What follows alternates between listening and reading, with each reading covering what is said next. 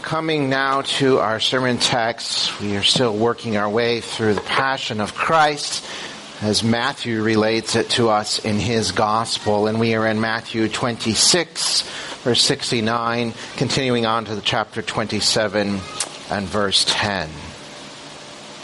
And we read these words.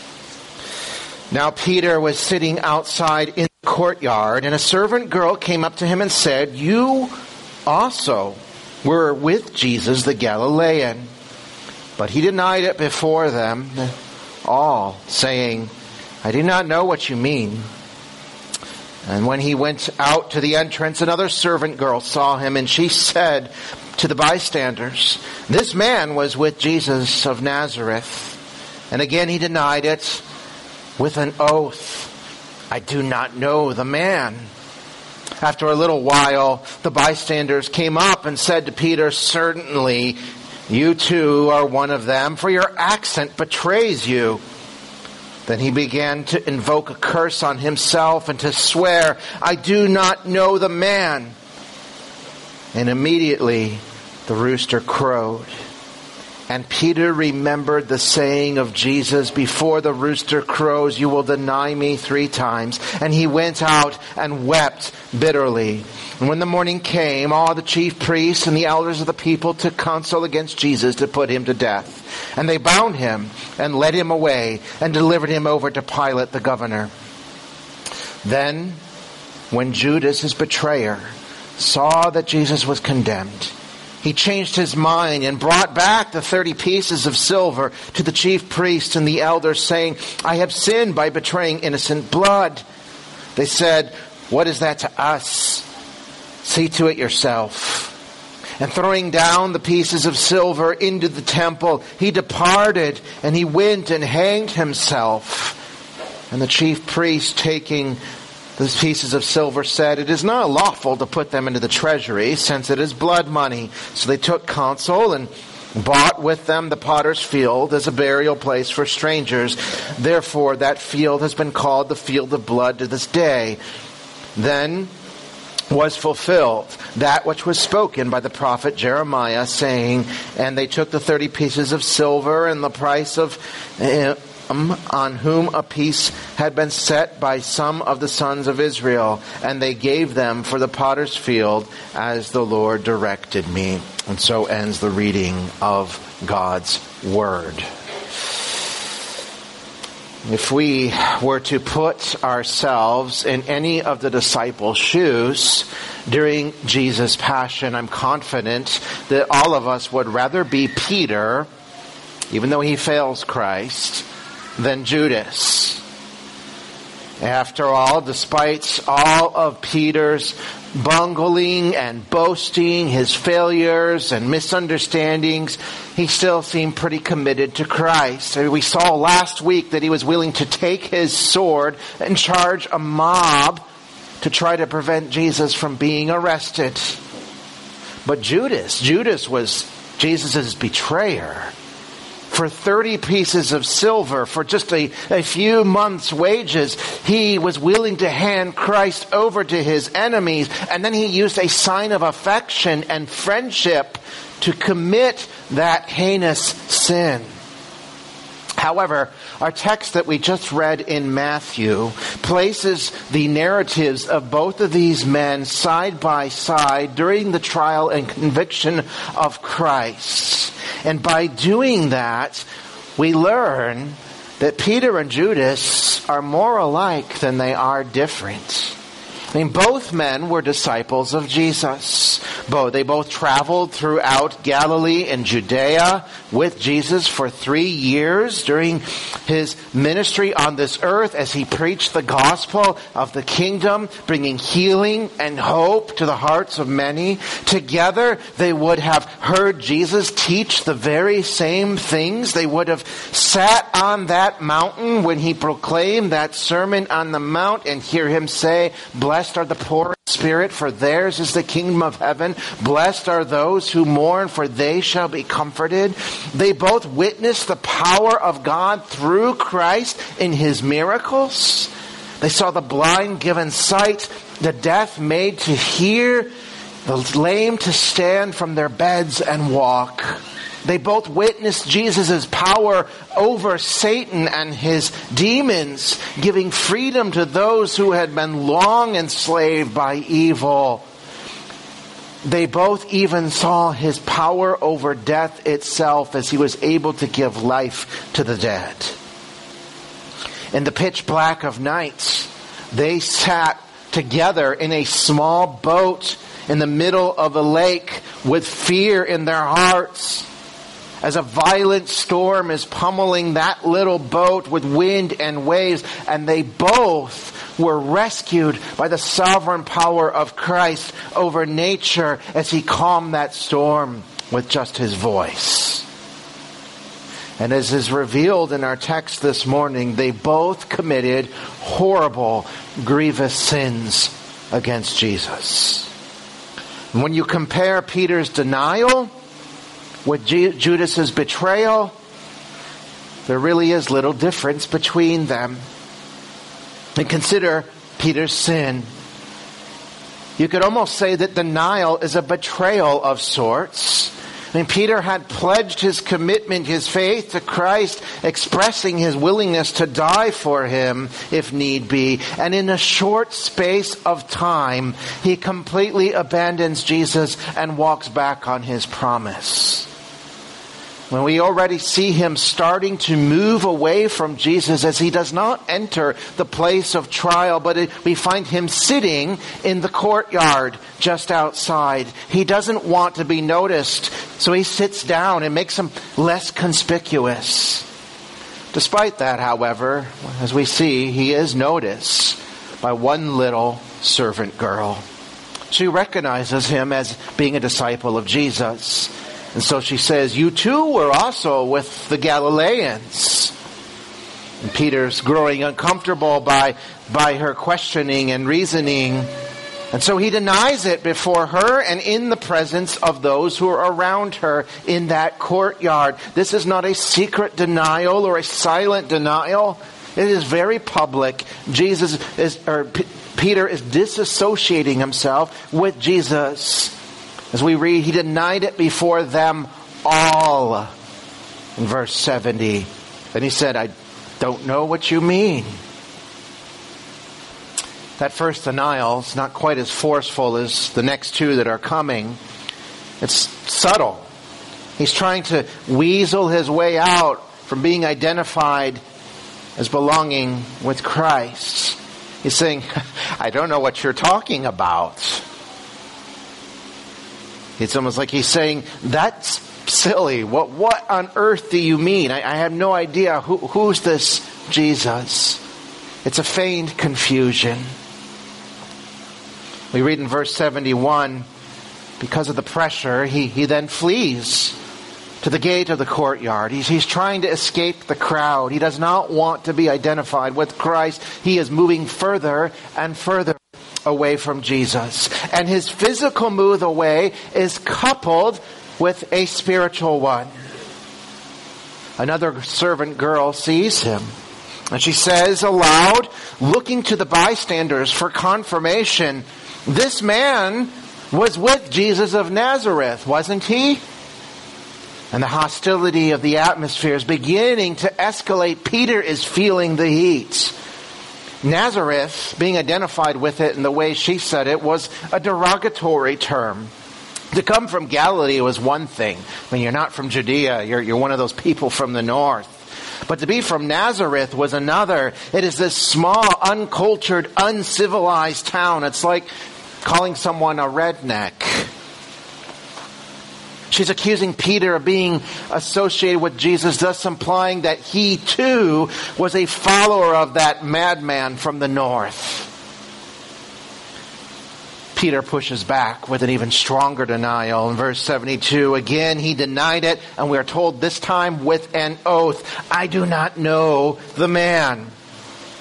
It was customary to, to make oaths, to swear by the temple or to swear by God himself.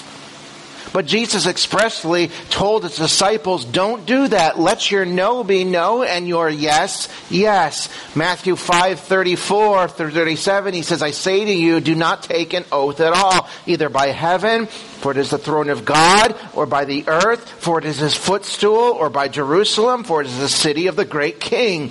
And do not take an oath by your head, for you cannot make your hair white or black. Let what you say be simply yes or no. Anything more than this comes from evil. And so here you have Peter now not only denying his association with Jesus, but openly denying his teaching as well. By denying it with an oath, he is effectively saying, May the judgment of God fall upon me if what I am saying is not true. Notice he also calls Jesus the man. Before, earlier, he was willing to acknowledge him as the Christ.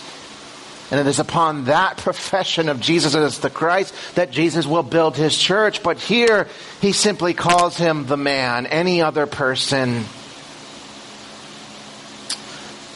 Peter's oath-filled outburst, though, doesn't work.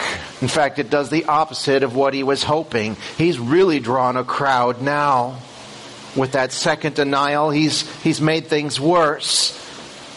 And so one of the bystanders agrees with the servant girl and says, Certainly, you too are one of them. And I love this. For your accent betrays you. I can tell where you're from. You're from the north. You're from Galilee. They're really pressing in. You see, Galileans were again, the object of jest because of the way they would pronounce certain Aramaic consonants. It's like saying pecan or pecan or pecan or however you want to say it. It's actually the real word is pecan. Um, but it's an inside joke. but pecan. But they could tell that Peter was from the north because of the way he pronounced words. And Jesus spoke the same way. He used the same Aramaic consonants. It made sense then that this Peter must be associated with them. After all, he was by the door or the place of trial in the courtyard, kind of trying to listen what was going on. He speaks with the same accent. He must be one of them. But he denies Jesus a third time. And this denial is the strongest of the three. He began to invoke, we read in verse 74, he began to invoke a curse upon himself and to swear, I do not know the man. He fills his denial with profanity in a self-imprecatory statement, calling upon the very wrath of God, a divine curse to fall upon him if what he says is untrue. May God condemn me if I am lying, is what he is saying. And as soon as that last syllable of his denial comes from his mouth, that curse, that condemnation does fall from heaven in the sound of a crowing rooster. Peter had publicly denied any affiliation with Jesus. And to deny Jesus is a sin worthy of death. Jesus told us this way back in Matthew 10:33 where he said, "Whoever denies me before men, I also will deny before my Father who is in heaven." To be a follower of Jesus isn't always a safe thing to do. It certainly wasn't for Peter in that moment. And when the hostility of the crowd threatened against him, the temptation then was to move further away. There are two things we can do when, when culture and society turns against Jesus and the gospel. We can suffer the hostility as Jesus did, or we can deny Christ and escape the suffering like Peter. But now let's look at Judas's sin the final chapter in his story of betrayal. And as chapter 27 of Matthew opens, we see Christ has now been condemned to death. He went through his trial before the Sanhedrin and the high priests. and the elders of the people, and they've now condemned him to death. And for that uh, conviction to be carried out, that execution, they would need formal Roman approval. And so they bind him and they take him to Pilate, the Roman governor. And Judas has witnessed this entire event. Somewhere in his heart, a seed of bitter sorrow gives way to deep regret. And so we read in verses 3 and 4, then when Judas, his betrayer, saw that Jesus was condemned, he changed his mind and brought back the 30 pieces of silver to the chief priests and elders, saying, I have sinned by betraying innocent blood. They said, What is that to us? See to it yourself. So he tries to return the money. And of course, the priests aren't very helpful. They don't want anything to do with it. After all, they had hired Judas uh, because they wanted to remove themselves one step from Jesus' death. They didn't want that blood on their hands. Or so they thought that by paying Jesus, they could escape it. They felt it would protect their reputation. So Judas, Judas then, when they will not take the money, great agony of heart, throws it upon the floor at their feet.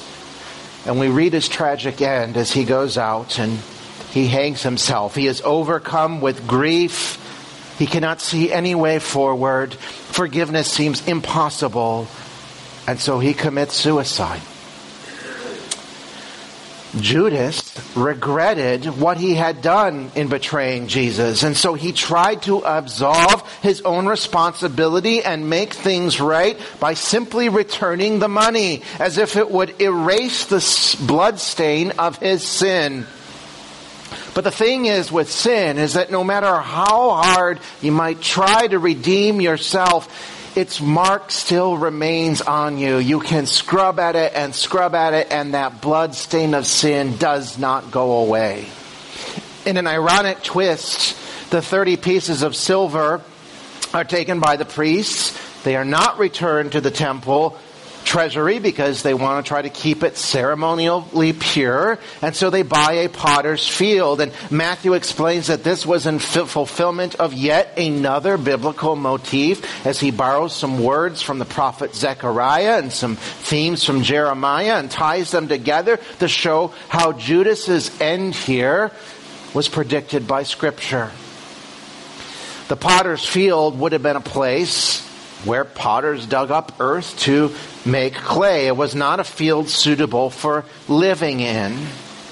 And the chief priests, again, wanting to maintain that ritual purity, bought that land as a place to bury strangers, we read. In other words, it became a common grave, a place where the unmarked dead, the foreigners that would flock to Jerusalem for feasts and festivals, uh, when they would die, where they would be buried. So unclean money went to buy an unclean plot of land where the nameless dead people would be buried. And that is the legacy of Judas's betrayal. As much as he tried to rid himself of his guilt by returning the money, by casting it away, even by killing himself, the unholy mark remained upon him. And so there you have two very grievous sins committed by two high profile disciples. Now, if you know the Bible, you know that Peter was forgiven of his sin which we will consider in a moment. He was forgiven for denying Jesus. He was restored. He became a leader in the early church. But Judas, his name is only associated with betrayal. His legacy was a graveyard for the unknown. I mean, consider that many people will name their children Peter today, but you really never find anybody named Judas unless they belong to a, uh, metal band. Some of you knew what I was talking about. but why is that? Why is it that Peter was forgiven and Judas was not. I mean, they, they both did horrible sins unto death. They both showed regret and no doubt confessed that. What was the difference then between repentance and mere regret? Well, we learn that from this text. You see, it's easy to confuse true repentance that leads us to life and mere regret that results in death. Sometimes we think that regret is repentance. And repentance does involve sorrow over sin, but it is far more than just that. Sometimes we think of repentance of, well, just being authentic. And there's a buzzword, authenticity, being honest with myself, being open about my sin struggles, and thinking that, hey, that's, that's my repentance. Well, Judas did that. He was certainly honest and open and authentic and expressed what he had done. We learn here that not only did Peter and Judas both commit similar sins, but we can see that they both had a similar response. In, in, in, verse 74, we're told that Peter wept bitterly. He was cut to his heart with deep sorrow over what he had done. And Judas also regretted his sin. Uh, as we read uh, in, in, in 27, chapter 27, in the ESV, it says he changed his mind. Another way to translate that is to say he was seized with regret or sorrow. He was remorseful for what he had done. It wasn't entirely different from Peter's bitter weeping. So, what is the difference then between true repentance and mere regret? And we need to get this right. Because repentance coupled with faith is what leads us to eternal life in Christ. Mere regrets leads us to death like it did for Judas. Paul put it this way in his letter to the second Corinthians. He said, for godly grief produces a repentance that leads to salvation without regret, whereas worldly grief produces death. So let's look then at this worldly grief or this mere regret absent of true repentance so we can better understand what repentance or godly sorrow, as Paul calls it, is. First is regret confesses sin to the wrong person. That's what Judas did.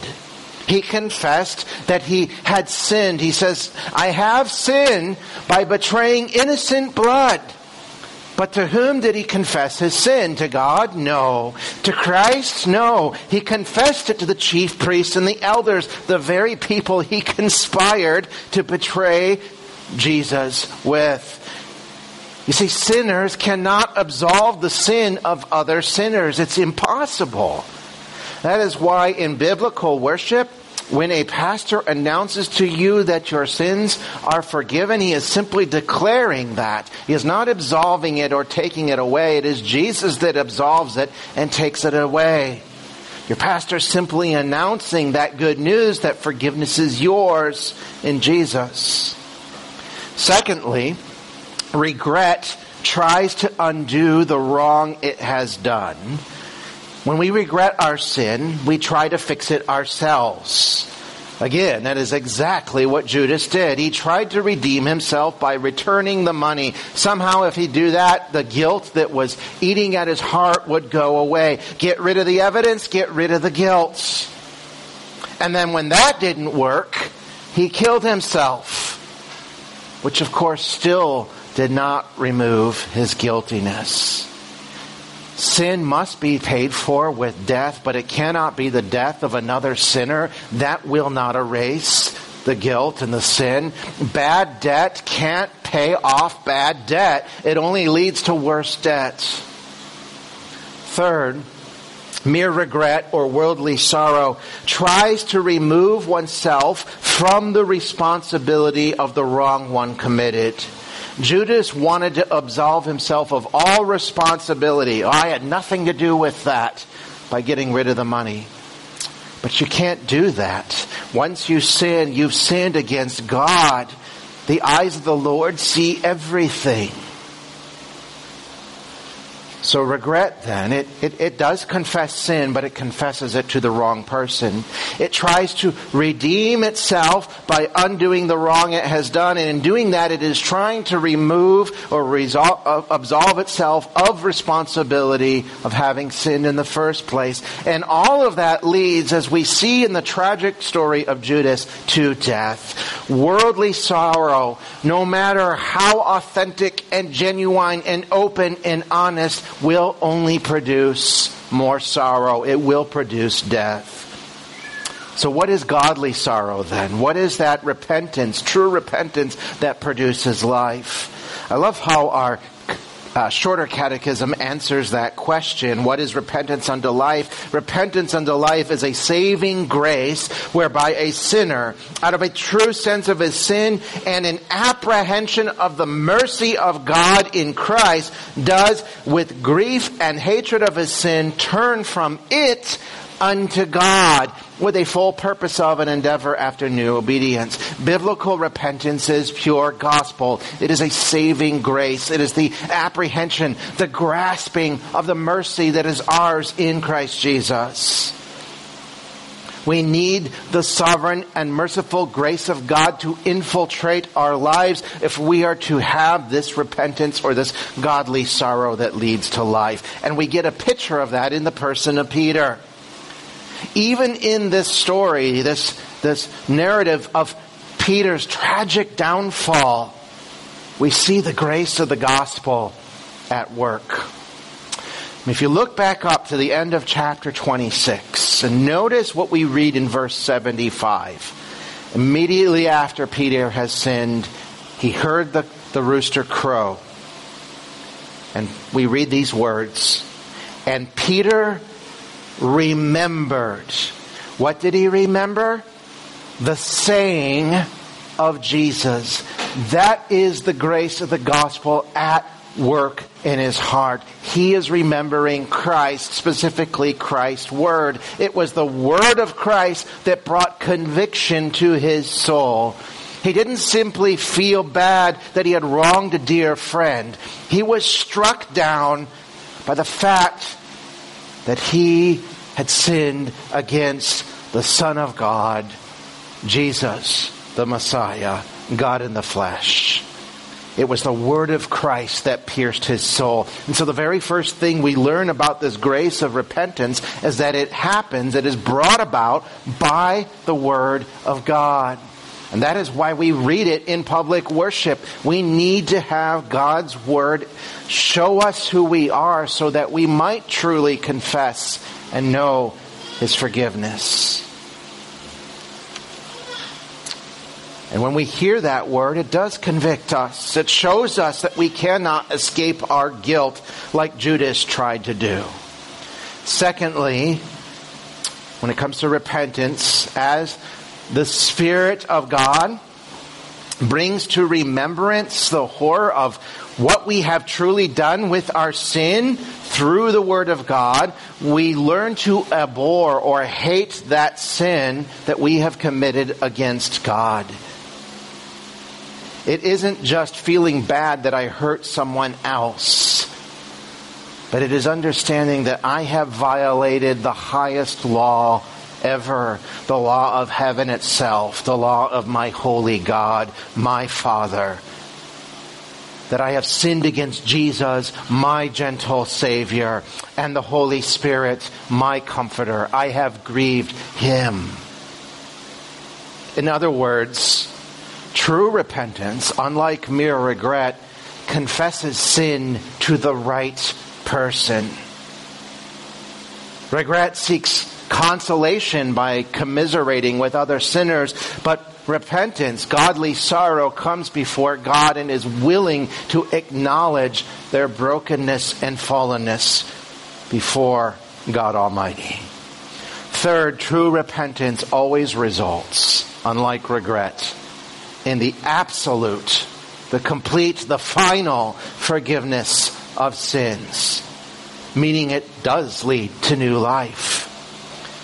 We know that Peter's denial, unlike Judas's betrayal, was not the end of his story, and usually we will turn to the Gospel of John to see how Jesus forgives him, where before a charcoal fire, having a shore lunch of fish, Jesus questions Peter, Do you love me? Most of us are familiar with the story. He questions him three times, corresponding with the three times Jesus, uh, Peter denied Jesus.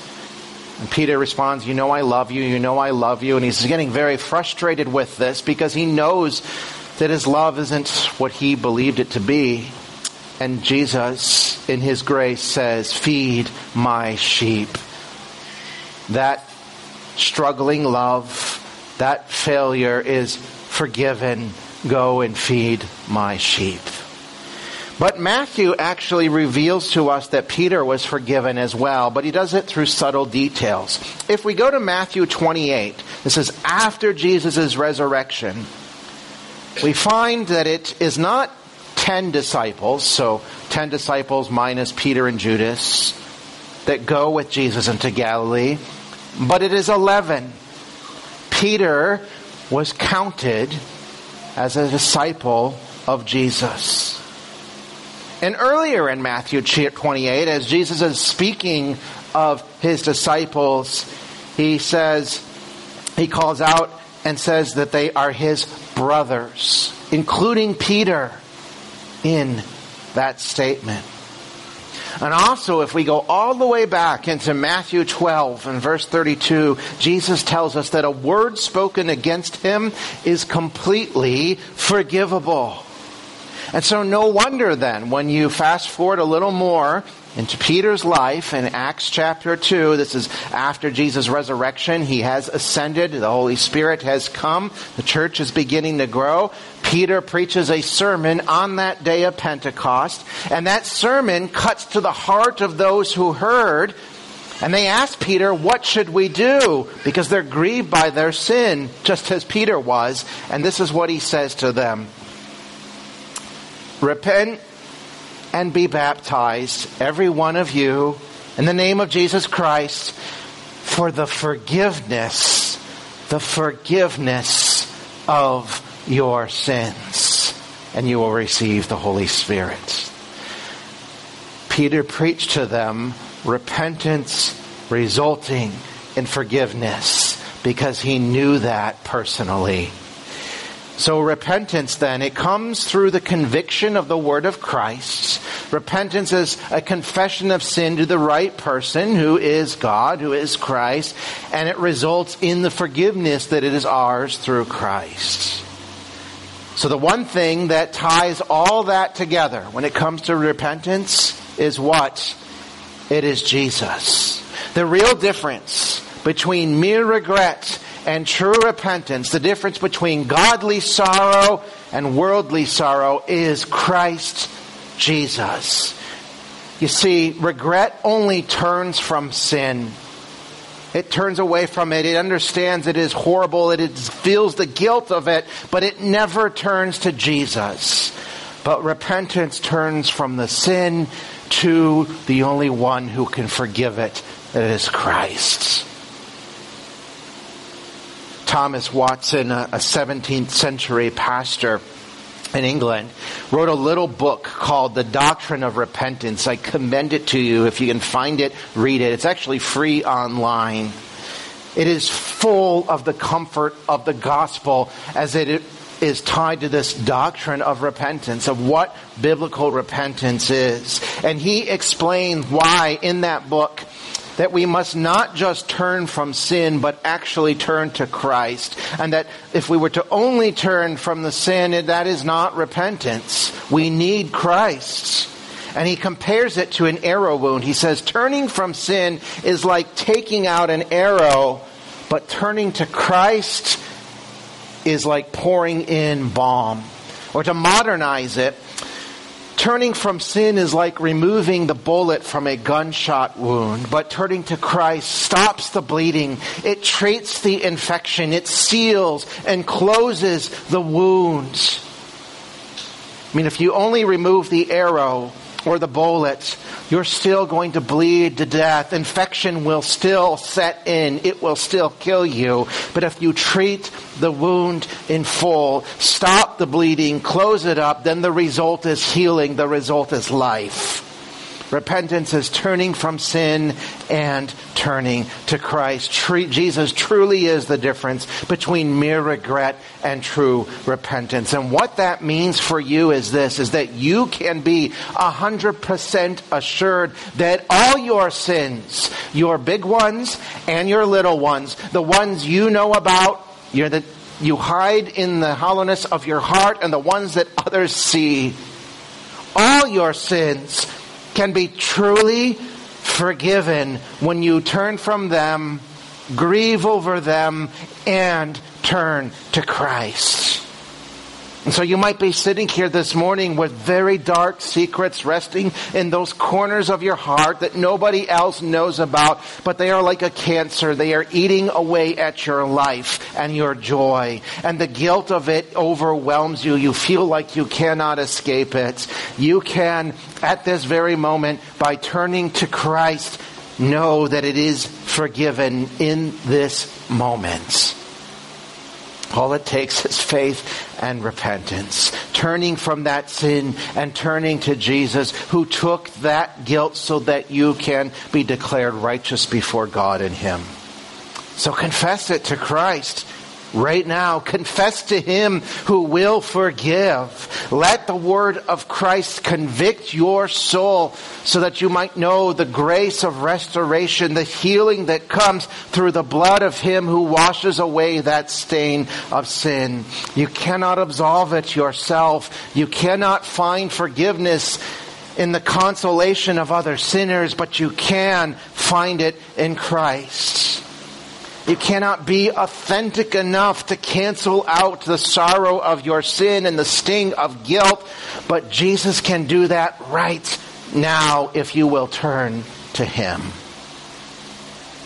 Well, perhaps you'd say, well, you don't know what I have done. Peter denied Jesus three times publicly. He asked God to condemn him, cursing him but he was forgiven. And you will be too if you turn to Jesus. Again, Watson says it so eloquently. He says, upon our turning to God, we have more restored to us in Christ than was lost in Adam. God says to the repenting soul, I will clothe you with righteousness. I will enrich you with the jewels of the Spirit. I will bestow my love to you. I will give you a kingdom, son or daughter. All I have is yours. That's the repentance of life. That is what God gives you in Christ. So look to Him. Let us pray. Father in heaven, we are so thankful that you have not left us in the mire and the guilt and the sorrow and the despondency of our sin. That even as we feel these things and we mourn over them, we can turn from them knowing that is not who we are, but we can turn to Christ knowing that we are marked by Him who died for us and now lives so that we might have life in Him. I pray that you would press these truths upon our hearts, that this godly grace, this gospel of repentance would ring true in each and every one of us as we worship you. And as we go forth from this place, and we no doubt will sin against you, we will remember that we have forgiveness in Jesus, and we will turn again from our sin and turn fully unto Christ and find that peace that we need for our weary souls. We pray this in Christ's name. Amen.